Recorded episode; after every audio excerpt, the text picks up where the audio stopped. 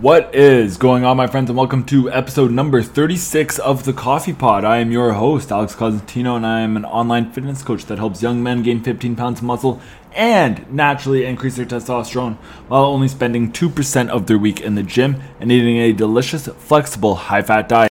This episode, just like all episodes, are brought to you by Maximal Coffee Co. The coffee with some muscle, a functional coffee that's loaded with vitamin D, zinc, and electrolytes to help you build muscle, burn fat, and increase your hydration. So, in this episode today, what I want to talk to you guys about is the role of um, high intensity circuit training in muscle building. Now, Typically, when we talk about muscle building, we are absolutely not talking about cardio, as especially for the average uh, natural lifter, cardio can actually have some catabolic effects, meaning that it'll actually eat away at muscle. Um, and this is normal. It doesn't mean that there's anything wrong with you. This just sort of happens. Um, it's most often not anything significant unless you're overtraining the cardio and you're not getting in a, and you're not getting in enough protein. Um, but it, it does it does play it does have a catabolic effect typically. However, there are studies that show that small amounts of high intensity circuit training can actually still provide you with an anabolic response. Anabolic meaning you build muscle and strength. Now, I am going to go over the technique that I use with my clients in the maximal muscle mass movement, the style of um, cardio that they do, and sort of the limitations that are put on it to ensure that we do not go into that catabolic state. Because the key here is it's short bursts. So we do not want to be doing a 10 minute, 15 minute circuit workout because then that will turn into a catabolic response. So we need to keep this short, but we also need to keep the intensity high enough to make sure that we're actually getting some of the effects of doing cardio, some of the positive effects of doing cardio. Um, which is obviously, you know, increasing our capacity for our heart and lungs, um, as well as burning more calories. So, when I program this for my clients, I always take it from the pers- from the perspective of let me let me say like this: the targets that I try to target, what I say, I feel like I messed up that sentence. The clients that I try to target are guys who are pretty much similar to me from five years ago. Um, that's sort of who I try to focus my marketing towards. That is um, who I have the most success with uh, coaching. So, guys who are similar to me from five to 10 years ago. And me, five to 10 years ago, I was closer to 10 years ago now. Wow, I haven't played sports in a long time. But as an athlete, um, and I enjoy doing athletic stuff. So, I put athletic type things in these workouts so that number one, you're not just being a big, you know, bodybuilder who can't like an immobile bodybuilder who can't move. Um, but also number two, having some form of athleticism is actually extremely important if you really think about it in life. Um, because God forbid shit hits the fan and you got to get into a fight or you got to run away from something or you know something. You have to be like so, if something actually happens and you need to do something physical that's not just brute strength uh, lifting things in a straight line, which which is what bodybuilding is essentially. Um, you need to be able to perform in a high pressure moment. Um, so there's that, which is huge. So, and then of course the athleticism. If you want to play sports this way, you can still be good at doing sports and not just lifting things and then putting them down and then picking it back up. So, and also look good while you're playing those sports. Anyways, okay, I'm getting I'm getting too off track. So basically, what I tried to do, it's actually quite simple, and I think that it would benefit a lot of people to just add this at least two times per week into their workout routine.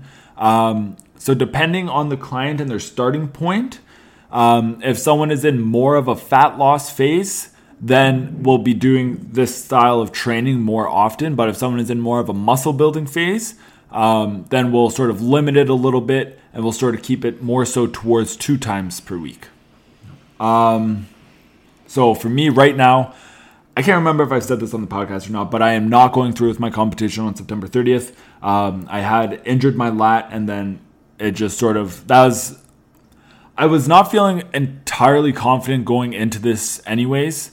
Um, and there's just a little voice in the back of my head that was saying, you know, maybe I'd benefit more from not doing this show, um, and then spending that time and energy into promoting uh, the business Maximal Coffee. So that, that's just sort of where my head has been at. Um, and then I injured my lat, and that was just sort of the straw that broke the camel's back, um, or more like the the barbell that broke my back. That's funny. Um, so I'm not going through with the show. What was my point? What was my point? Oh yeah, so I am. so right now I am uh, doing the style of training twice a week. Um, I like to throw it in on the end of my leg days because I actually enjoy the pain that I go through. So, um,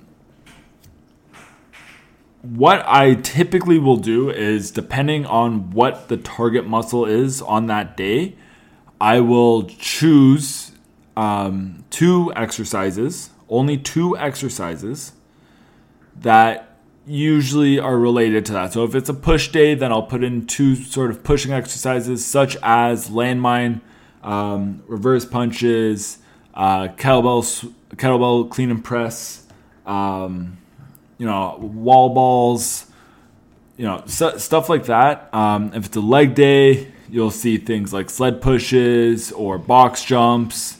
Um, if it's a back day, you'll see some sled rows, right? Things like that, where it's related, um, but it's not always just the two exercises are completely related, right? Because I also do want to get some core stability in there as well. So you'll also see things like um, Russian twists, rotational wall balls, things like that. Um, kettlebell swings, um, right? Like there, there's a lot of variation. It's it's not the same thing every single week or sorry, it's not the same thing throughout. Uh, it's not the same thing every single day. Um, so yeah, there is that variation there.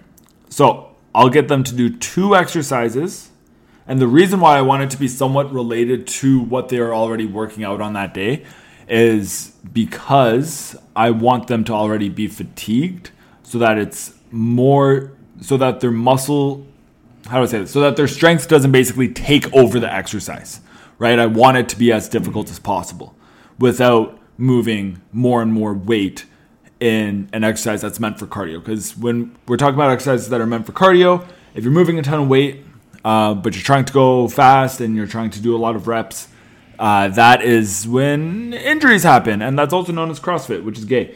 So, um, moving on from that, so it's two exercises and it's related. I'm sorry if there's a lot of background noise. My neighbors are doing some construction. I live in an apartment building. My neighbors are doing some construction, and it is driving me bananas. But the show must go on. Um, and then with those two exercises, we do it sort of uh, not quite circuit style, but like a superset of just those two exercises, followed by a break. And then we just do those two exercises one more time. So it's only two sets of this, two rounds, and that is it. We keep the intensity high and the time low. We want to avoid that catabolic response under every under every single circumstance. Especially for those guys who are in a fat loss phase when you're trying to get into caloric deficit. That means that your protein is probably already a little bit lower. Um, or your food just overall is limited. So we want to make sure that we're not allowing us to get into that catabolic response because we don't want to be losing muscle, right? If you're a natural lifter and you're going into a diet phase, odds are you're going to lose a little bit of muscle anyways. So we want to limit that as much as possible. We want to make sure that we're holding on to as much muscle as we possibly can. All right, that is it for today's episode. That this is this concludes Muscle Monday. Um, I hope you guys were able to find this helpful. I hope you are able to take something out of this and apply it to your workouts um, and to your routines. If you have any questions, feel free to uh, send me a message on Instagram at Cosentino Fitness. Um, and while you're there, you might as well shoot me a follow as well. Follow Maximal Coffee Co. Share this episode with a friend. Give it a review. That's all I got for you guys today. Bye.